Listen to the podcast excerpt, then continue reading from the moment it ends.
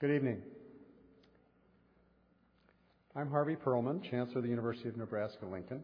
It's my distinct pleasure to welcome you on this cold and snowy evening to the E.N. Thompson Forum on World Issues.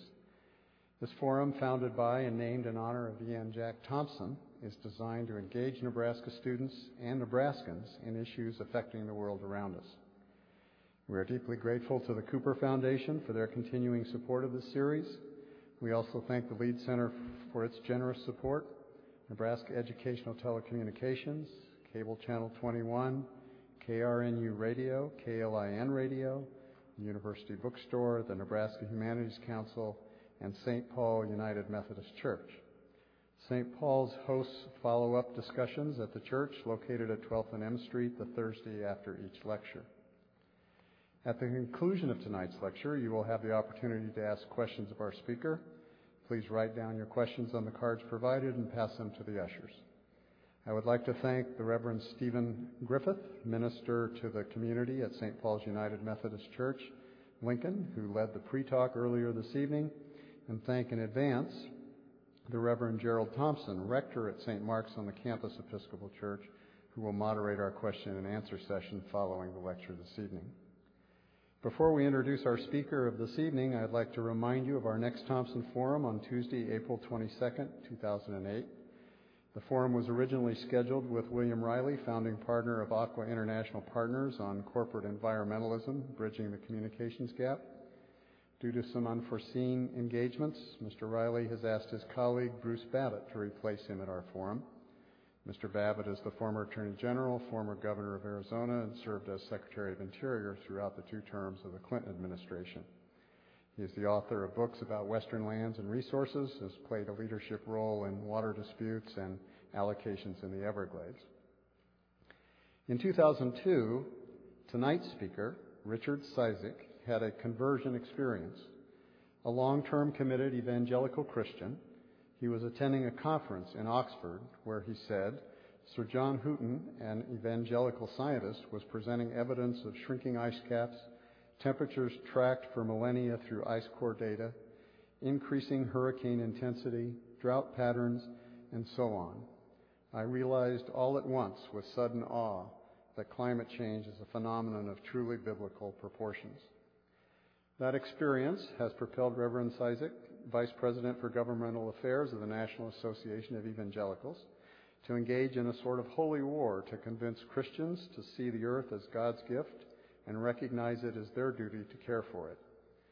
Now known as the Green Evangelist, Reverend Cizik's duties for the National Association of Evangelicals include setting the organization's policy direction on issues before Congress, the White House, and the Supreme Court as well as serving as a national spokesman on issues of concern to evangelicals. A conservative, both politically and religiously, Reverend Cizik is on a mission to convert tens of millions of Americans to the cause of conservation, using a right to life framework and spreading the doctrine of creation care to evangelical Christians.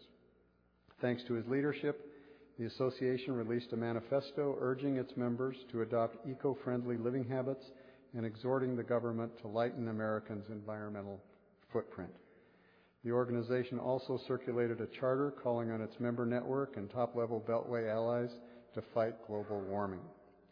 Educated in political science and public affairs, Reverend Cizik graduated with a BA in political science from Whitworth College, earned an MA in public affairs from George Washington University, and earned a Master of Divinity from Denver Seminary. He received an honorary doctorate of ministry in Christian leadership from the Methodist Episcopal Church. Reverend Cizik was ordained by the Evangelical Presbyterian Church in 1992, and in addition to his work for the association, maintains an active preaching and speaking schedule. The title of his lecture this evening is For God's Sake, and he can tell us what, uh, how you accent that. Please welcome the Reverend Richard Cizik.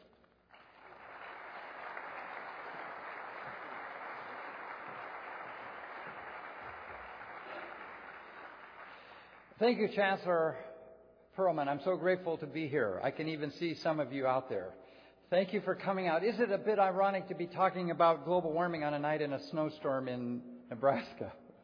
but I'm very grateful to you for coming out and for engaging uh, with me and with your fellow citizens about what I would say to you is probably one of the most cosmological issues that uh, our generation or any generation has ever faced in the history of mankind. By that, uh, I mean to say that it raises questions about who we are as people and who we are as a nation and a world and even a globe. And so thank you for coming out tonight. I want to begin this evening uh, not just by thanking my hosts uh, for being here at this incredible university and for all those people I've met this week. Thank you for your hospitality. Thank you for caring, uh, particularly in coming out tonight. I'm very grateful to you.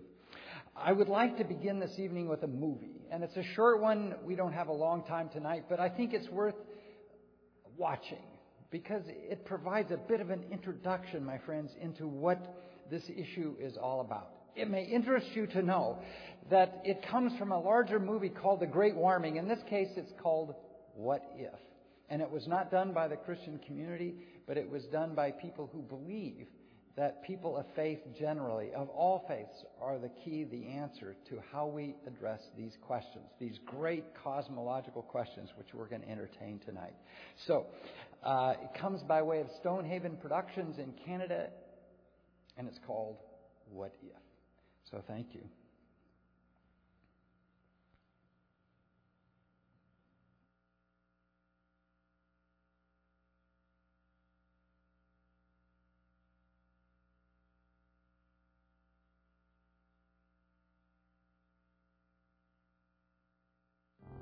Hi, I'm Keanu Reeves. And I'm Alanis Morissette. What if there was a planet so perfectly balanced that millions of species thrived in realms of water, land, and air? What if a single species became so powerful that it began to change the very nature of the planet itself? It is happening now, and only one species has the power to stop it. Ours.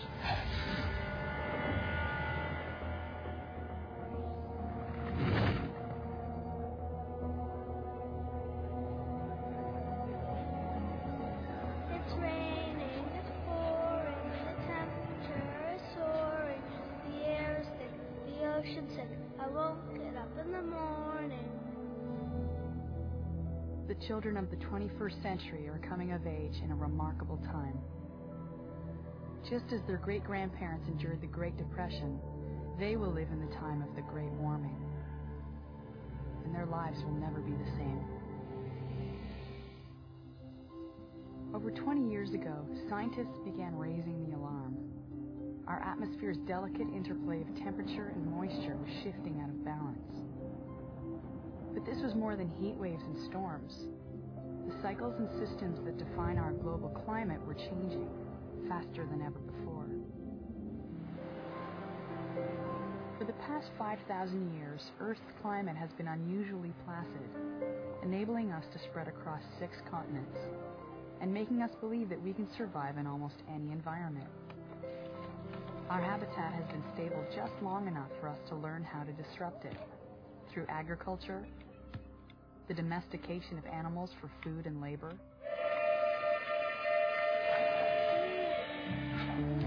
and eventually the age of the machine. It's a big fire. The fire to the wheels. Raise up smokestack. Call you to town. For the past 300 years, the signature of progress has been the smokestack, the stored solar energy of a billion summers, harnessed for horsepower and spewed into a darkening sky. Earth's temperature is rising at the fastest rate in recorded history. At the same time, the CO2 in our atmosphere is higher than it has been in 420,000 years, and it is still climbing. Climate change is like, like cancer. If, if we wait until we're sure we've got it, it may be too late to do anything about it. Prudence would say, for God's sake, stop putting CO2 in the air as rapidly as possible. The vast majority of the world's scientists know that it's happening and understand the science. The basic science, after all, is very old science. It's been known for 200 years that the greenhouse effect works. That we are warm as we are at the moment because of greenhouse gases. If you put up those gases, the Earth gets warmer. There is no doubt about that from a physics point of view, from a basic science point of view. And no scientist who knows anything will dispute that. Climate change is real and human induced, number one. Number two, it calls for action soon. And we're saying action based upon a biblical view of the world as it's God's world. In the past few years, a number of senior evangelicals like Richard Cizik have grown increasingly concerned about the physical and moral implications of global warming. And to destroy, if you will, to deplete our resources, to harm this world by environmental degradation is an offense against God. Climate change is already affecting people all around the world. Global warming will be harmful for many Americans, but its most deadly effects will be felt by the 3 billion people in the developing countries who live on less than $2 a day with virtually no resources to adapt. And so that's why it's so important for us to get out there as evangelical leaders and, and talk and say, this is a serious problem that's going to impact God's children, people God loves, people Jesus died to save in Africa, people that we're concerned about spreading the gospel to. It's going to hurt them. As a Christian, I'm clearly very uh, concerned that we'd look after the earth and are good stewards of the earth, as we were told in Genesis to be, right at the beginning of the Bible, but the theme runs right through the Bible, right through into the New Testament, and Jesus had parables about stewards, stewardship. I'm going away, said he, but you've got to look after it, and you've got to look after the people in it. Far from the megachurches of Colorado, California, and the South is someone who may be just what the doctor ordered. In fact, Matthew Sleeth is a doctor. I was an emergency room physician and had been for a decade and a half. And I began to notice uh, the number of uh, patients who had diseases that were environmentally related. Um, when I was a child, no one had asthma. Today, many, many people have asthma.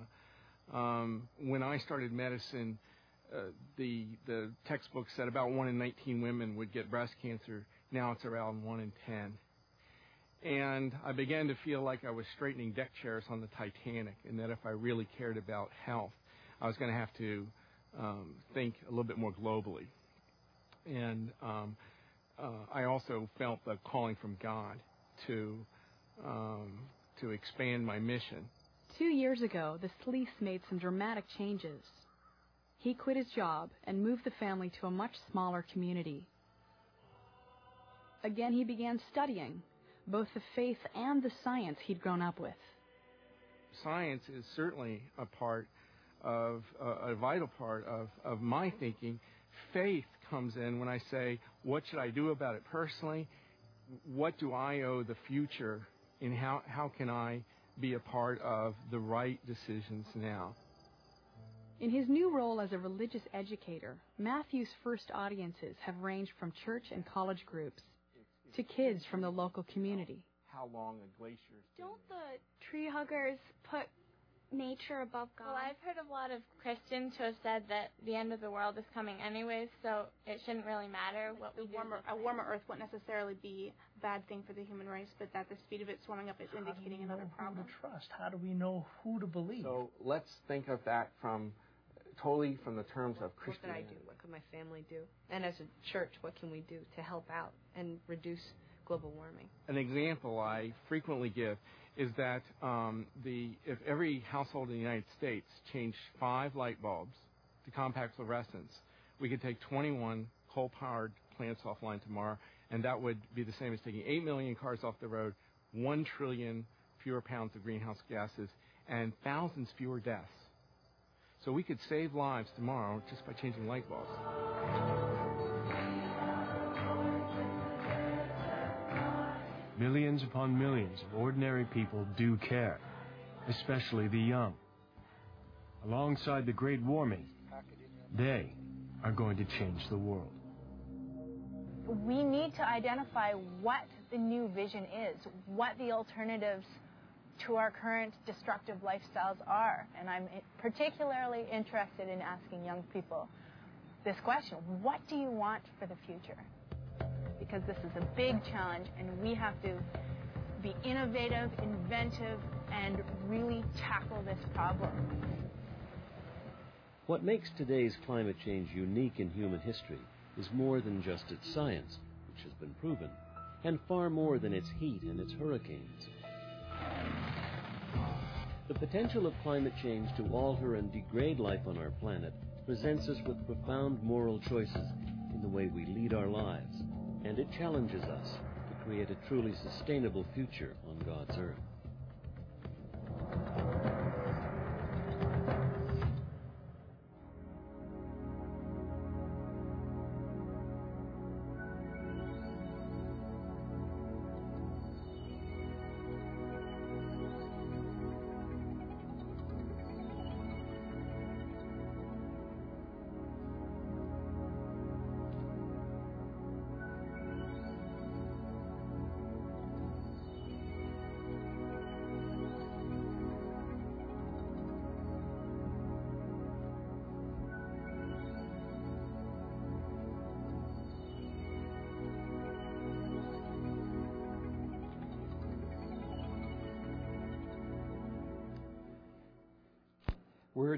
Matter, and I would like to uh, remind you of the story of the survey done of young children, and they were asked uh, about politics, and they explained history this way. They said, after all the Egyptians drowned in the desert, Moses went up to Mount Sinai to get the Ten Amendments, but before he died, but he died before he reached Canada.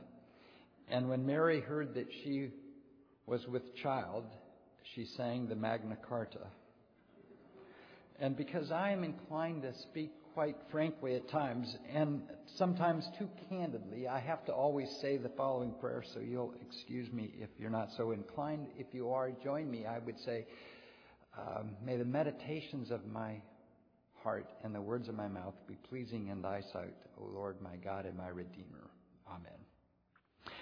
My favorite story is one I told with rabbis and with ayatollahs from Iran and with others, Buddhists, and they all get it. But it's the story of the American evangelical who is riding in his Jeep Cherokee and he slams on his brakes and he walks over to the shepherd who is quietly tending his flock.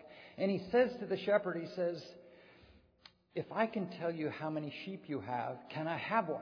And the shepherd is totally dumbstruck and he doesn't know what to say. So he says, Of course.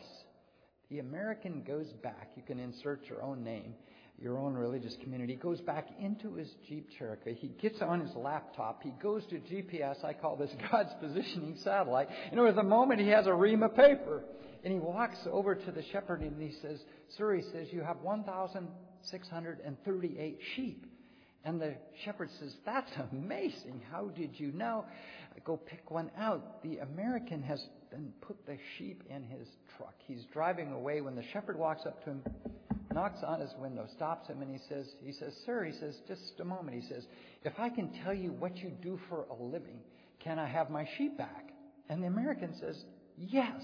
Whereupon the shepherd said, He said, It's simple. You are a consultant. And the American says, Well, how did you know? And the shepherd said, Oh, he says, Well, first of all, he said, You came into my world you don't know anything about. You answered questions I've not asked. Leave out, charge me a lot of money for it. And lastly, he said, You don't know diddly squat. He said, You took my sheepdog. you took my sheepdog. Uh, I would suggest to you tonight that uh, a lot of people in the religious community and we as Americans are suffering a loss of reputation around the world. And I think I would like to talk to you not just about climate change. I want to talk to you in the few moments I have about one, transformation versus transactional politics. I want to talk to you about the broadening of the agenda to include issues from the religious community that includes climate change.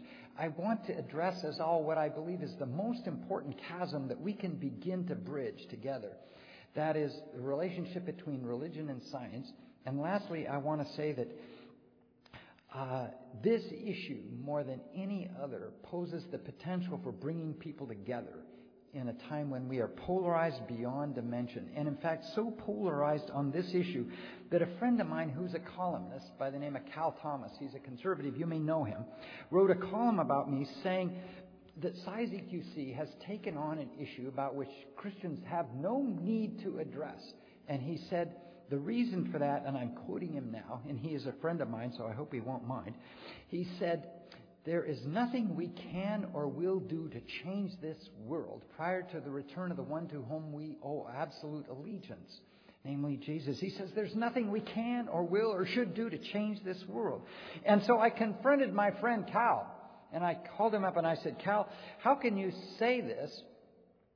Uh, and he said, My answer, my friend, and we have sitting sat in the same pew in the same Presbyterian church for many, many years. He said, It's because we have one task, and that is to go make disciples of all nations, baptizing them in the name of the Father, Son, and the Holy Spirit. And I said, So that's it, Cal.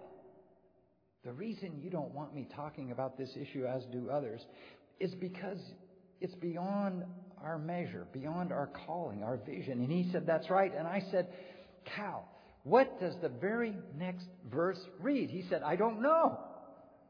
I don't know. I said, I will tell you. The next verse reads, teaching them, these disciples, to obey all that I have commanded you. And I said, Cal, did you know that? He said, I didn't. And I said, And what is that commandment to do?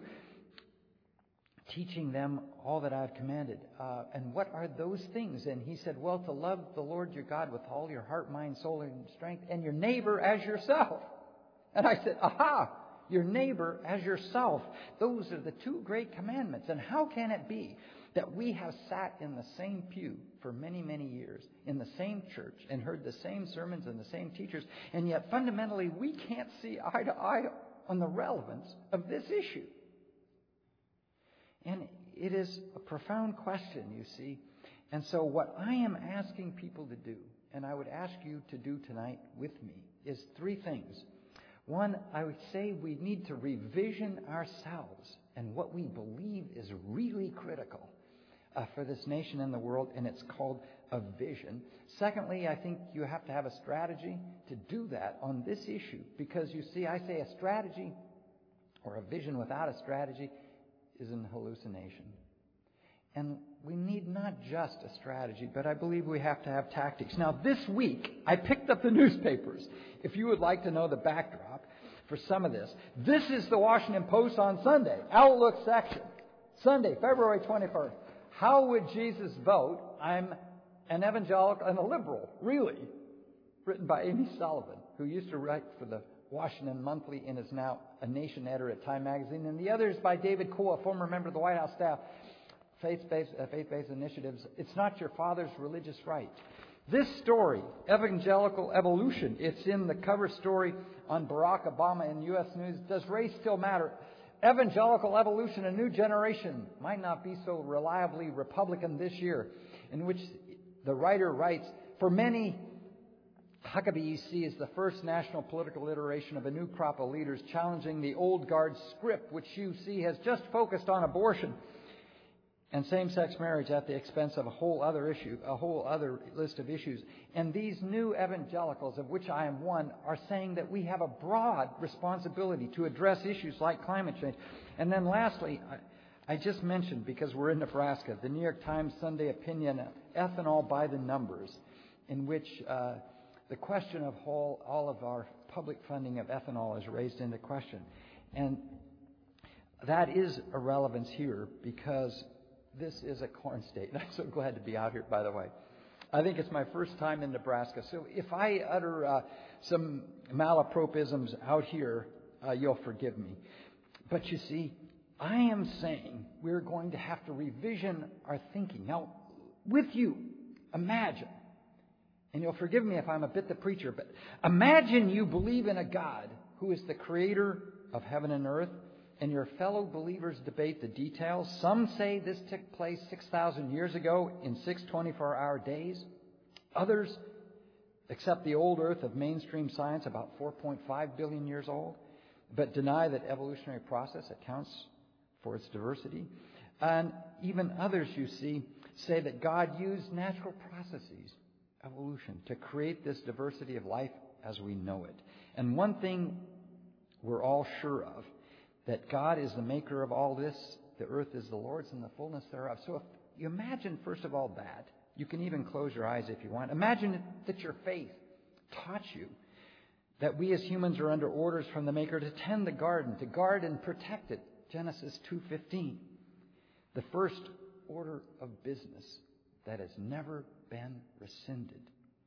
Imagine, moreover, that your sacred writings reveal humankind under the influence of mysterious fatal flaw born of our rebellion against God, a tendency to miss the mark, distort, abuse, neglect, and deny it all in the act of doing it. And then imagine that your faith uniquely qualifies you to accept the global impact of humanity, having been commanded to multiply and fill the earth, and a command was apparently responded to with unusual vigor. Wouldn't you agree? With over six billion. Imagine that you were also prepared by your faith to face the truth that while our global impact was meant for good, it's gone horribly wrong in many, many ways. And now imagine that you even believe that your God was so committed to fixing the mess we made of things that He sent His only Son to the world so that the footprints of God could once again be in the dewy grass of the garden. So, if you imagine all that, wouldn't you believe that your faith is good news for our personal, our social, and perhaps even most importantly of all, the most pressing of all problems the planet's very survival. Now, supposing if you were imagining all this, let's add another twist and say that you've been in a coma for the past 50 years and you know nothing of what has happened in the American political landscape or the response or lack thereof of evangelicals and other religious believers to environmental concerns. So, wouldn't it seem odd to you that your particular brand of faith, your tribe, has a predisposition to doubt that all of this is occurring? You see that there is an environmental crisis, largely by human activity run amok exacerbated by greed, selfishness, and the overuse of God's given resources. Wouldn't you find it curious that people passionate for the gospel would lean toward denying a global problem that the gospel could be the answer to it? Now, you could say that we have a contrarian spirit. Now, you know, if the world says potato, we say potato, right? But even given the contrarian nature of the American public, we're not inclined by our faith to dismiss the global drug problem. We're not even inclined to dismiss, you see, that there is a human trafficking problem of over 2 million human beings that trafficked around the world. So then, what accounts for the fact that a significant segment of the American public disputes what is occurring? Is it odd? Is it out of place? I would say yes, and it doesn't fit. And yet, that attitude has this origin. Let me tell you why we as a nation. It was de Tocqueville who first said, it's a nation with the soul of a church. And American attitudes are significantly created by their faith and their perspective. And what we have is a community in America, I have to say sadly, you see, that says, first of all, this isn't an issue I care about. They have what is, first of all, a disdain for environmentalists. I have to give you a copy of this. This was a picture drawn of my leadership. Uh, it's called Off Course. And it says the NAE, the National Association of Evangelicals, is leading its member churches into the political wilderness. And it came from a family ministry called Focus on the Family, and it says that uh, yours truly is leading, you see, evangelicals into the political wilderness. And so that is what I'm talking about. We have, I think, a real vision problem. Have you ever heard the story of the man who's pulled over by the cop? And he, he says, he says, you know, sir, he says, uh, uh, my eyesight isn't so good. He says, my hand-eye coordination is even worse. But he says, he says, uh, thank God I can drive. Uh, what we have is a vision problem. And what I'm saying, if, if I could, is that you see, it is so bad that we are in danger of jeopardizing the rest of the planet. How can it be, you see, that 4.5% of the world's population could contribute to over 25% of the world's greenhouse gases? How can it be that, you see, 4.5% of the world's population might use one third of all of its energy? That is the reality. And unless we begin to address that, I think even by changing our vision, I don't think we're ever going to begin to do this. Uh, let me say this that uh, well, let me ask you this way. Uh, I ask people, is man, is he body plus soul? Or that's your first option. Or is it second, is it dust equal uh, um, man, uh, soul equal dust plus breath? Bear with me here, I may have confused you. So the two options you have to think about this are one, is man a body plus a soul. In other words, uh, uh, did God make a body and put a soul in it, like a letter into an envelope? Or did he form man of the dust by breathing his breath into him and make the dust live? In other words, soul equal dust plus breath. And if you chose the former, I would suggest that you think like most Americans do, because they have this separation from the earth in ways that are even rooted in our religious beliefs. Are you following me? So that is it any wonder, is it when any wonder at all, that when we hate and abuse the creation and life, is it any wonder that we do this? I believe when we're so separated, you see, from the earth from the created beings, even that God has made. And so I'm saying what each one of us here tonight has to do is to shift, you see, from an anthropocentric to a cosmocentric worldview. From a worldview that says I, man, is most important in the universe. Uh, most important, and everything was created to serve me, to a vision that is cosmocentric, that says God so loved the cosmos. And so what is required, you see, is a new way, I would suggest, by Americans of understanding the universe itself, first of all, but also a re examination of how we understand the humankind within the universe, if you're following me. And I would say that we are unique, you see, but we're not separate from the natural world, nor are we independent from it, but dependent on it. And so I would suggest to you that, you see,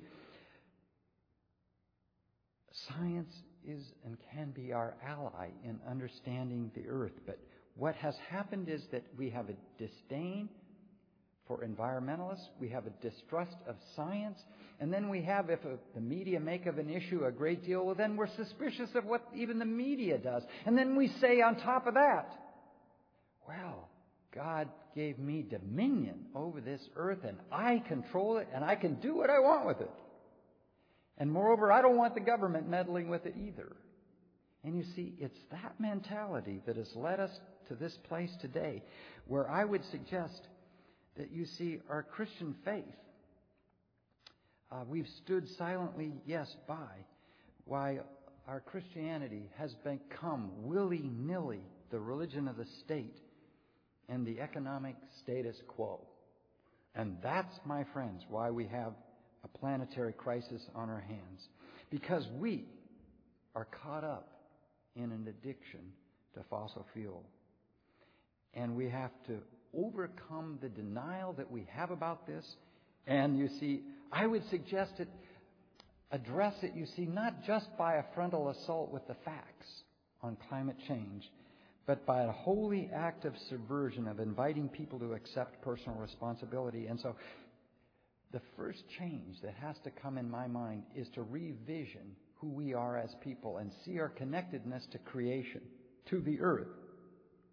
Now, the best historical example I have of this, the only way I can begin to explain it to people, is as follows that many people of biblical faith in the 18th century England had gotten used to slavery, and they didn't see the message of the Bible, or that it had a trajectory, you see, of teaching from bondage to freedom.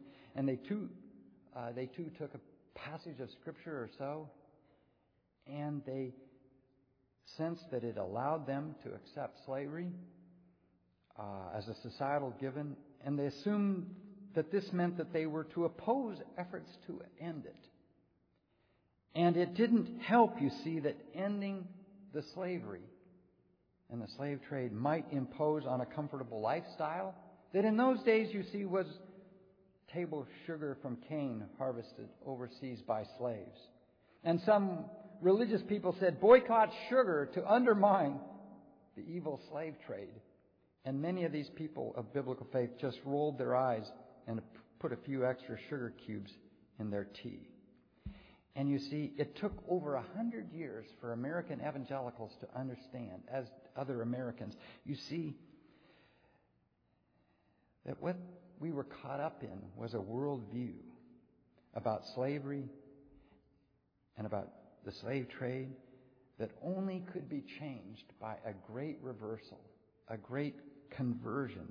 And so, what I'm asking you to do tonight, and I'm asking for those who are listening by internet, to consider if it's not true that these facts, as portrayed on this film, will require of us a different way to live. And what are those facts that by 2020, my friends, up to 250 million people in Africa will face water scarcity and crop yields that could be reduced by up to 50% by global climate change. That's a figure from the Intergovernmental Panel on Climate Change. And that 1 to 2 billion people or more will face water scarcity this century. And so it's only, I think, by revisioning who we are as people that we'll begin to do this. And let me say additionally on this subject uh, that uh, we have to decide, because we are at that moment, some would say, a defining moment in human history. And why is it the defining moment? It's a defining moment if you ask Bob Doppelt, who is a University of Oregon climatologist, he said it's because five times in human history, man has been faced with choices that come about by the need to shift their energy sources.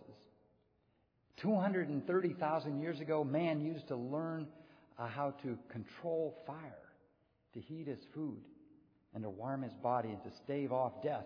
And then, you see, the shift uh, at the start of the Industrial Revolution was to take that fire and burn coal for energy. And then later, to use the burning of coal for the creation of electricity. And later, you see even the creation of nuclear power. And at each one of these defining moments in human history, man had to decide. Man and woman had to decide. And he says we are at one of those moments in history in which climate change will determine who the winners and losers are. And if you're willing to change your thinking and adjust, you will survive. And if you don't, you won't. And I dare say we as Americans have to do this. I'm reminded of the story, by the way, uh, of the man who thought he was dead. And he went to his doctor, and his doctor said, Of course you're not dead. And he said, Oh, doc, I am. And the doc said, Well, let me prove it to you. And he puts him in an MRI. And he, he shows him. And all of his bodily functions are working. And the man says, Ah, doc, but I know I'm dead. And the doc says, Well, let me give you a heart monitor. And he puts a heart monitor on him. And he shows his heart is beating, you know. And the man says, uh, I don't know, Doc. I'm still not persuaded. So the, Doctor, in exasperation, pulls out a pen, sticks him in the finger, and says, See. And the man turns ashen white and he says, My gosh, he said, dead men bleed after all. there are some people, they can only change by a total reimagination, a conversion, if you will, to another way of thinking. And I say to people, if you're my age and I'm mid 50s, I say, if you've not changed your thinking about one thing, my friends, pinch yourself, you may be dead.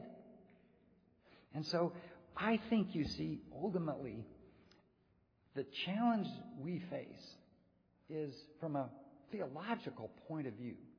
Are we going to be a blessing to the rest of the world, a higher calling, a nation on a hill, John Winthrop's words, or are we going to be a blight on the rest of the world? And I have to tell you, uh, politics in Washington, as a lobbyist, let me tell you this, is not going to change. The leadership in Washington on this issue is nil under this administration. Sad to say. It's not going to change unless I would suggest we not only have a vision to do this, to change our thinking and those around us, but I also believe we have to have a strategy to do it. Uh, let me tell you the most famous story in all of Scripture. It's the story between Jesus and the then highest political figure of his day. His name was Pilate. This is the same Pilate, mind you, who asked Jesus, What is truth? But in a very important conversation that I think tells us something about the strategy we have to employ on this issue. Uh, Pilate says to Jesus, Don't you know that I have the power to release you or to crucify you? And Jesus says, very wisely, He says, You have no authority except it be given you from above. And what was he saying? He was saying, you see, that all of our political leaders are to be held accountable to a higher authority. I mean, that is what I believe, and I believe uh, like 100 million Americans, because that's how many, according to the surveys, there are of my tribe, so to speak, the evangelicals. 25% of the adult population of America. And yet, I tell you, what we have accepted for by way of a strategy is transactional, not transformative politics. And you hear a lot about this during this campaign, but let me give you James MacGregor Burns' definition. MacGregor Burns says that. Uh, Transactional politics. Well, he says, in this common way of leading, the goal of the interaction between leader and followers is an exchange of valued things. It's a kind of relationship in which the goods that are exchanged, whether they are votes, commercial products, money or labor, are the only valued items. No enduring pers- purpose binds them together. And he also says it degenerates into Machiavellian relationships in which the goal is to manage and manipulate other persons rather than to lead them. And if there are people who are fed up with Washington as usual, especially with respect to these issues of creation care, which is to care for this environment, the Bible teaches it from beginning to end. It comes from Genesis 2:15, which says, "Yes, you are to exercise dominion over the birds of the air, the fish of the sea, and all living things, but you're supposed to do it and to care for it. And so you don't have the right to just destroy it, to plunder it, deplete its resources, because I own it," God says. And yet, you see, in transactional politics, what has happened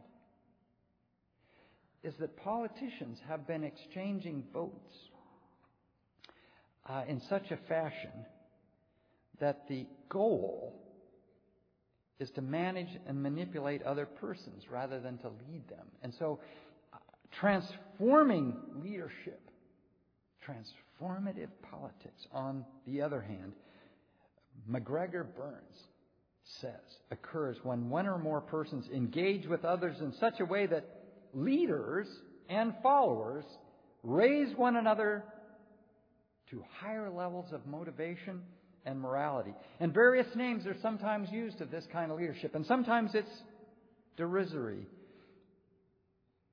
elevating, mobilizing, inspiring, exalting, uplifting, preaching, exhorting, and even evangelizing.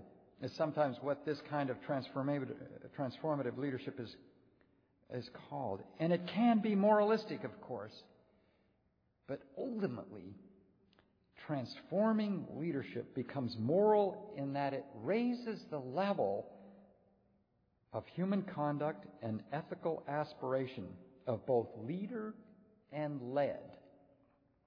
And it has a transforming effect on both.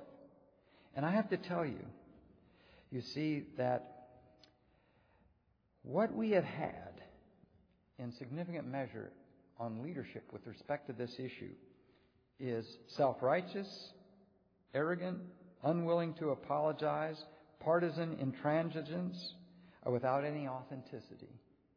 And I have to tell you that special interests have largely controlled politicians to the point where these issues of climate change have never even gotten a vote. The most was 46 votes in the 109th Congress. And there is a real question even whether the Climate Security Act, as it's called, co authored by Senators Warner and Lieberman, will even get a vote in this Congress because we won't hold our leaders accountable. And I say to you, students particularly, uh, that you're going to have to do this. You're going to have to join, I believe, transformative leadership politics in order to change the status quo on this issue of climate change. Uh, listen to this. On October 2nd of 2007, the Arctic ice cap, according to the New York Times, was melting to an extent unparalleled in a century or more. Entire Arctic systems appear to be heading to a new, more watery state, according to the newspaper. And yet the story disappeared. Why did it disappear? What happened to it? Let me illustrate it this way. If you would like to know how many times the national media asked the presidential candidates in 2007 at all the forum this question, what is your position and what do you think about climate change? You might be, dis- be very surprised to discover how many times. In fact, my friends, the questions numbered 2,976. This was done by an environmental organization in Washington. 2,976 questions were asked in all of 2007. And the candidates were asked this question about this issue on this movie the same number of times they were asked about UFOs. Three. this is true. They were asked about climate change the same number of times they were asked about UFOs. And what I'm saying to you as young people is that America needs your outrage. Uh, it's going to require that you light a fire under it to get it out of its apathy. And I would have to say to you, by way, you see, of a strategy, that you can't email it in. You can't sign a petition online or do a mouse click for carbon neutrality. That won't cut it. You see, you need politicians to pay attention, not patronize you. And this can only come about, you see, by and uploaded can only be uploaded by the old fashioned way. It's by speaking truth to power, face to face. Virtual politics is just that virtual. So we have to have a new vision, as the young woman in the movie says, for this globe. And we have to have, I believe, a strategy that says we will hold leaders accountable. Uh, Let me tell you the story of Daniel in the Old Testament because I think it reveals something lastly about the tactics that we have to use. In Daniel's day, and I use the story for young people particularly, because you see, Daniel was a very young man. And he was in King Darius's court. For history buffs, King Darius was a real figure who lived in the 6th to 7th century BC, and he sought to bring together a Medo Persian empire. A Medo Persian Empire. And in his court was a young servant by the name of Daniel. And Daniel, you see, was very faithful, was sharp. By the way, he was probably good of political advice. And he became a friend of the king, and the others were jealous. The other satraps and others we find from chapter 6 of the book of Daniel in the Old Testament. They became jealous and they devised a trap. And the trap would go like this they would go to the king to issue a proclamation that you would pray to no one but to him. And in the 7th century BC, this was the norm. So they went with what was in effect a plan, a coup, aimed, you see, at bringing Daniel down, but ultimately, in effect, uh, Darius himself. And they brought to King Darius uh, the evidence of Daniel. And what was Daniel doing? We know from the scriptures that Daniel continued to pray in his window. And so Daniel prayed in his window, was faithful, and Darius had to make a choice. And I would suggest to you today, you see, that politicians are going to have to make choices not unlike that of King Darius. And what were Darius's choices? Darius's choice was to save his friend Daniel and sacrifice the empire. You see, because if he saved his friend, he would lose his leadership, in effect denying his proclamation, revealing his humanity, not his divinity. So he had a choice save his friend Daniel and sacrifice the empire or save the empire and sacrifice his friend. And what I'm saying to you, as someone who spent 28 years in Washington, is that we have a circumstance today in which politicians are saving their friends and sacrificing the empire. Do you follow what I'm saying? And when politicians get 400,000, 300,000, or hundreds of thousands of dollars, you see, not to take action on climate change from the, yes, the oil, gas, and utility industries. You see, politicians have essentially been bought off. They, you see, our leaders are saying they will save their friends and sacrifice what is in effect the empire. In this case, not just our nation, but the entire globe. I went to a friend of mine. He is Senator Sam Brownback in his little cubbyhole in the Capitol. And I said, Sam, you're a friend of mine. And I have to ask you, you know, what are you going to do about this?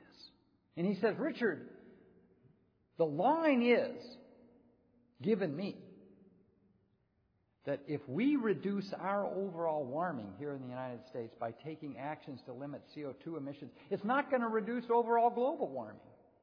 I said, that's, that's, that's like a line from the White House. And he said, You're right. I said, Sam, I can't argue that. I won't deign to argue it. But will I, but will I say to you that as a politician, you're going to have to make a choice and you will be held accountable. And so this is what I say, and I think that's what you have to say as young people. Politics has got to be virtual on this issue. And here's what my friend Tom Friedman says of your generation. He says that you're the Q generation. He says that's the generation that's quiet. And you will do your service overseas in compassionate practices to save people. But he says you're too quiet. You will not challenge the political order as I did in my day and he in his day as young people, you see, 30 years ago. He says you're the quiet generation. And so what I'm challenging you tonight is this. My father's generation, if you believe Tom Brokaw and I do, was the greatest generation. My generation, I have to tell you, has been the greediest generation. And I would say to you, if you are not the greenest generation, then we will not save this planet because we are at tipping points if you listen to James Hansen and other scientists. If we don't act soon, they say within 10 years. In fact, they put us on a timeline and say if we don't do this, we will reach tipping points that we will never be able to reverse. And just remember, my friends, Uh, the CO2 we put into the biosphere, 25% of it stays 500 to 1,000 years. And so we're in danger of reaching those tipping points. And so I believe that you have to have a vision for change that includes a new relationship to this earth. I believe that you have to have a strategy as well. And I don't believe that simply quietly doing your charitable works, caring for the poor, and loving the hurting, and doing all of those things are going to be effective. You have to be willing to exhibit not just your visionary idealism, but your outrage at what's occurring. In fact, if you don't know, here tonight you see that the combination of the Social Security deficit, the national deficit, and our ecological deficit, if you don't understand that all three of them are going to change your lives forever, then I don't think you're paying any attention. And most people in your generation are not. Let me close by saying that you see, that issue of slavery that Americans came a hundred years too late to uh, gives us an example of what we need to do today. Because you see, in that day, 201 years ago, on February 27th, William Wilberforce succeeded in getting the British Parliament to eliminate the slave trade. That is what he slogged on 33 more years to eliminate slavery entirely. But you see, originally, people dismissed it here in America and said, well, well, maybe they thought the, the king was just a tax and spender or something. Get the joke. Uh, but for whatever reasons, they didn't see it. And I'm telling you, we have to be able to see it. And I went to Shishmaref on the edge of the Alaskan coastline, 50 miles from Russia this past summer, and saw it myself. And how the Inupiks on Shishmaref are in danger of losing their entire island and their way of life for 400 years due to rising seas. And they need people today like William Wilberforce, who in his day was in his 20s and was told he was too young, and he said, I'll do it anyway. And I've been on a lot of campuses over the last year and a half. Uh, and I've seen a lot of young Daniels. One of those I remember most is in bronze he is posed as if he's striding toward a limestone archway, reenacting his fateful step onto a then very segregated campus, defying a violent, angry mob. And if you haven't guessed his name already, his name was James Meredith. The location was Ole Miss, the University of Mississippi, and he was the first African American to be admitted in 1962. And the bronze, you see, is posed as if striding onto campus, guarded by the National Guard, you see, defying a violent, angry mob. And above the archway, etched into stone, is the following word. It's called courage. And I'm telling you, there are going to be people who tell you uh, you're doing the wrong thing. But if you do it with the tactics I would suggest, like Daniel, who you see was characterized by grace, by characterized by integrity, uh, was yes someone who got involved in the system to change it. You see, in the end, we know Daniel Well, he survived the lion's den. And his king said, May your God whom you serve live forever. And Daniel said, O king, you live forever. I believe that we all need moral imagination to see the future in ways we wouldn't see it otherwise. And we're going to need to collaborate with scientists. And that's why you had my friend Amory Lovins here just a few weeks ago. And I'm so grateful for him and others like E.O. Wilson, who's written a new book called The Creation. Because what they're saying is that your generation can do this. You see, your generation can partner in new ways, reaching across lines, bridging outward with people you would never collaborate with to address this issue in ways uh, that no one else can because of your youth and your idealism and your outrage. And that is what is required. I'll tell one last story. Uh, it's the story of two young people who were upset with an old man who dispensed advice in the town square. And they were upset with him, so they devised the following plan. They would go to him and say, uh, with a bird in their hands, a bird in their hands, they would go to the old man and ask him, Is the bird alive or dead? And if the old man said the bird was alive, they would reach in with their thumb and break the bird's neck, killing him and proving the old man wrong. And if the old man said the bird was dead, they would reveal their hands to have the bird very much alive. Do you get the picture? They thought they had him. And so they went to him confident of their plan and asked him, Old man, is the bird alive or dead? And he wisely responded, He said, The answer is in your hands. And so the answer is in your hands. And so, young people, I would say the answer really is in your hands. Uh, you're going to have to be prophets.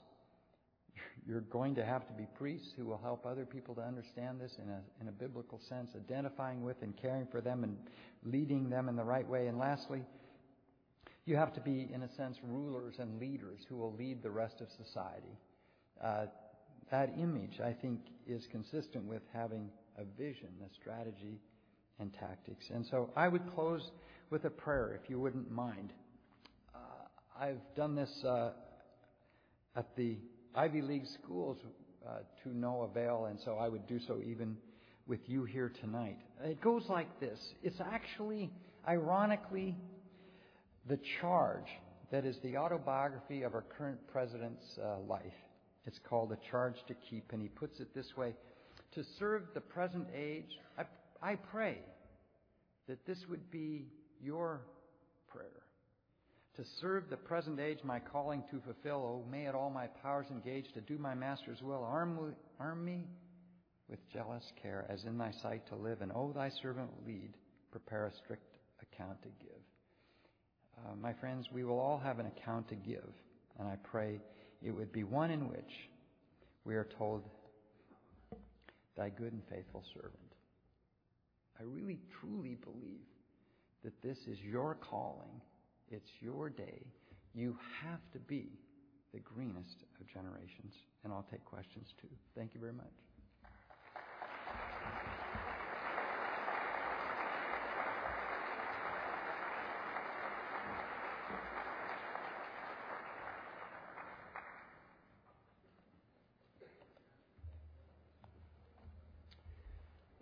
Well, on behalf of all of us, thank you for both your message and thank God for the passion with which uh, you feel it in your heart. Thank you, Father. The first question is traditionally asked from the E.N. Thompson International Scholars Learning Community, and I understand there are some students out there hoping that I'll ask their question because of the three, whoever, whichever one I choose, that group gets a bonus. Okay. Do you think there is going to be a division in the political right? And if so, do you think the people in opposition to the current trend of the GOP will begin to vote more liberally or form a new conservative, comma, progressive movement? In other words, will there be a division in the Republican Party? I think there's already a great division in the Republican Party. I don't believe that people are going to leave it and form a new party, if that's the question. But see, this is what happens if parties don't change. They become ossified and they become, I believe, just set in concrete so that people no longer will identify with them. And so I really think that this Republican Party has to change, or I suggest uh, probably something else will come in its place. But of all people, you see, it's my contention of all people, conservative Republicans should be the conservationists in our society. Because the greatest of all was Teddy Roosevelt, who established the National Park System. Even Richard Nixon created the Environmental Protection Association, and even the first Bush passed, helped pass the Clean Air and Water Acts. And so I believe that Republicans will recover their heritage of being conservationists. Because if they don't, I'm convinced uh, they will not survive. Because uh, you see, I think the rest of society is moving and is way ahead of them. That's why you have 500 city, 500 city mayors and city councils that have adopted the uh, climate change issue, and 34 states have chosen to do so. But unfortunately, uh, the leadership of the Republican Party heretofore has not. But for the first time, you have a standard bearer in John McCain who is green. And for that matter, Mike Huckabee has likewise uh, expressed himself as a supporter of not just creation care, but also of a cap and trade program. Okay, thank you. Let me ask a, a question. Steve Griffith in the pre lecture talk said that we really need to ask, and that is you've, been, you've said that the world will change very much. It will change everything if we address this issue as we need to. Uh-huh. Could you elaborate on what that change would look like? Describe it. I say that climate change includes, you see, not just habitat destruction, uh, but the spread of infectious diseases and pollution. But you see, it will, I believe, uh, change the world into a more dangerous place because 11 generals have recently come out to say that climate change is a national security issue. And collectively, they say so as two star, three star, four star generals is because they believe that environmental refugees and violent conflicts make global warming a threat to our national security. That's what they believe. And how will it change this world? I, I believe it could potentially change, you see, because of what I described earlier, you as, as one to two billion people who will face water scarcity. I believe that we could have water wars in sub-Saharan Africa. I think that's what we face if we don't take action on climate change here. And I think it will make this world a very dangerous place. I, does that answer that question? Uh, and yet, I don't believe that it's too late. I never believe it's too late. How do you reconcile pro life views with the desire to reduce global population, or do you? Oh, I've been accused, you see, because I happen to believe that we have to address global climate change, that that therefore means that I've become an environmentalist. And they say, oh, since you're now an environmentalist, Richard, that means you have to believe in population control.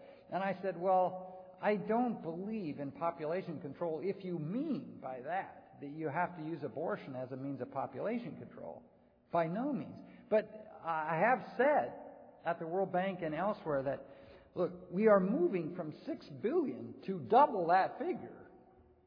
And as an evangelical Christian, I'm not myself opposed to birth control. I am opposed to abortion as a means of birth control, but I'm not otherwise opposed to birth control. And I guess that's an effrontery to some on the right. But I don't think it should be. And I happen to believe that we have to discuss this issue. And if we can't discuss the issue, of population. Uh, I, I, don't, I, don't, I don't think we can call ourselves uh, humans in, in a real humane sense. I really believe we have to address all of these issues and do so from a biblical point of view. But to make myself clear, you can discuss and ought to be discussing issues of population without inferring that population control means abortion.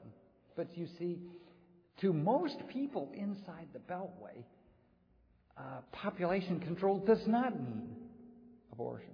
But to those on the religious right who, for whom it does, if you say you support population control, they infer that you mean you support uh, the taking of innocent human life, and I do not. Does that make myself? I hope that makes myself clear. Uh, the next question is: You say we need more Daniels. Do we need more any Danielles? yes, Danielles. I imply as much. Um, um, by the way, let me let me say, when you want to know what this world means, um, if we don't address climate change, uh, it means you see uh, that we're going to have increasing breast cancer rates. You heard Matthew Sleeth, the emergency room doctor in the movie, talk about moving from 1 in 19 to 1 in 10. If we don't begin to address, for example, uh, climate change, we can't expect to not face the spread of human infectious diseases that will uh, aggravate global warming. And these increased risks come from, mind you, malaria, dengue fever, yellow fever, encephalitis, etc. And, uh, and so I think women, most of all, I think because they are uh, so close to, I think, our children. My wife is, for example, even more so, I would say, than myself. They understand these issues, and I don't think we can do this without Danielle's, if you want to put it that way. Uh, by the way, um, uh, one of the leaders on the world stage who believes this and with whom I've had opportunity to converse is Angela Merkel. And she happens to be the daughter of an Eastern European pastor, a Lutheran pastor, and another man on the stage who likewise, I think, has identified with this issue in an unusual way and really cares about it, is the son of a Scottish pastor. In his name, well, he's the PM of Great Britain, Gordon Brown.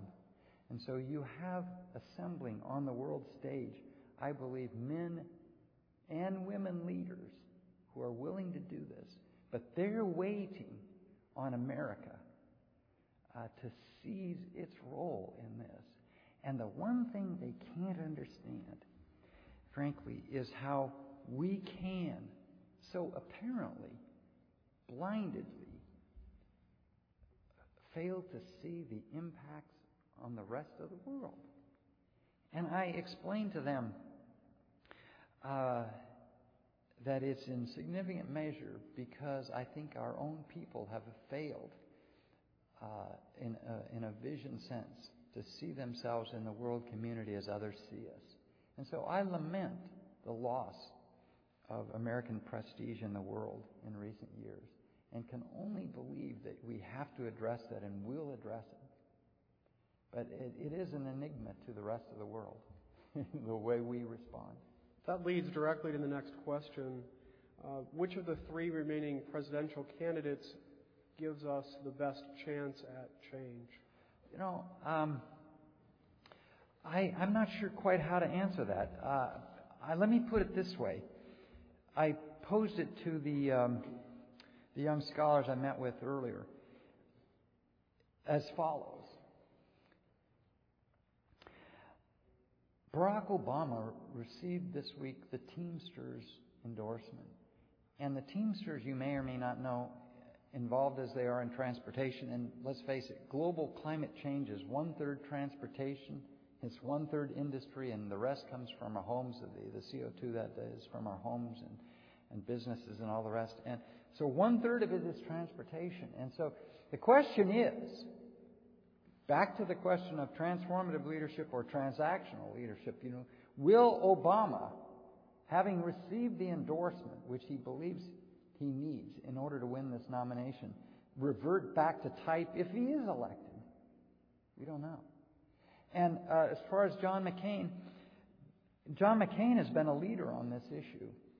And I'm not convinced, though, that uh, he will not succumb, I think, to some of the pressures that normally come from the Republican interest groups. Because let's face it, uh, why? Why does Senator James Inhofe feel uh, inclined to believe that this is the greatest hoax ever perpetrated upon the American public, except and unless it has something to do with the fact that his annual gifts uh, from the varying interest groups in Washington on this issue uh, entails more than $400,000. So I happen to think that you see politicians who may mean well can become beholding to special interest group politics. And I, I don't hold out, uh, uh, you know, I, I'm not so naive as to think that not even John McCain would succumb. Now, the last name is Hillary Clinton. And for those of you who are uh, strong supporters of the Clintons, and I know both, uh, let me remind you that the Clintons didn't act as they should have done either when they were in the White House on this issue. And so, while all three, in fact, four, if you count Mike Huckabee, I don't think he's, he's in this uh, except to uh, have his day. Uh, those days are numbered. But, uh, you know, um, I don't think any one of the three left in the race can fundamentally do this unless we change and we hold them accountable. So that's my answer. The final question for the evening Is there an organization of environmental activists that is involved in churches, not necessarily evangelical churches, but any kind? Yes. Um, I think one of the most significant entities that exists, not just uh, in uh, the, the religious community, but in the broad interfaith community, is the Religious Partnership for the Environment. And it is a collection of both Jewish, mainline Protestant, and evangelicals. Evangelicals, part of NRPE, the National Religious Partnership for the Environment, consists of the Evangelical Environmental Network. And you saw in the movie Jim Ball speaking of how this issue will affect people overseas. Uh, it'll hurt them, he says, very candidly, and he's right. And so if there is an involvement, you see, by religious people, it has been, yes, through the help of groups such as NRPE, the National Religious Partnership for the Environment. And the Jewish group is called COEJL. Uh, and uh, even the mainline Protestant group has been aided and abetted by groups uh, such as the Interfaith Power and Light, which is in most states these days urging mainline Protestants uh, through their churches to become green. Uh, and so I support all of those organizations and believe in them, but I wouldn't turn it over to them. And I would say to you individually that you've been concerned enough, and I applaud you to come out tonight to hear this, that you can't turn it over to anybody. You see, you will ultimately be responsible. And in closing, let me close the way I've closed with other groups uh, to say, and it may strike you as too much the preacher, but let me do so anyway. When you die, God is not going to ask you how old this earth is or how He made it. And as you know, there is a huge debate that's been going on a hundred years over whether it's the six days or the day ages or otherwise. But He isn't concerned about that. I believe what He's going to ask rather is what you did with what did you do with what I created? What did you do with what I created. And that entails a response, a personal responsibility to change the way we live. And by way of a personal testimony, In 2002, I went to the Oxford Conference on Climate Change and heard the evidence for science and decided, you see, that I had to change.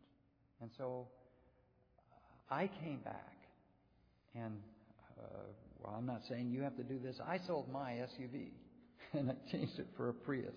I changed my house and updated appliances in order to cut my heating and energy costs. I've changed every aspect of my life as best I know it, and even am in the process. I would suggest you you might want to do likewise, uh, because even after I've done all that, the best analysts of climate change say you still are leaving a carbon footprint that you can't offset unless you contribute, and they say it's 400 per person per family per year, and that's a heavy toll, which I can't say I've met entirely, but that contribution to the carbon fund is intended to offset, you see, after having made all those changes, my carbon footprint. And so, the last thought is uh, look, we are all both perpetrators and victims, and that's what makes this so hard. But I lastly would say uh, I am as optimistic that we will do this as I am in the hope and the promises of God. God continue to bless you in your vocation, thank and thank you. Thank you, Father. Thank you. Thank you.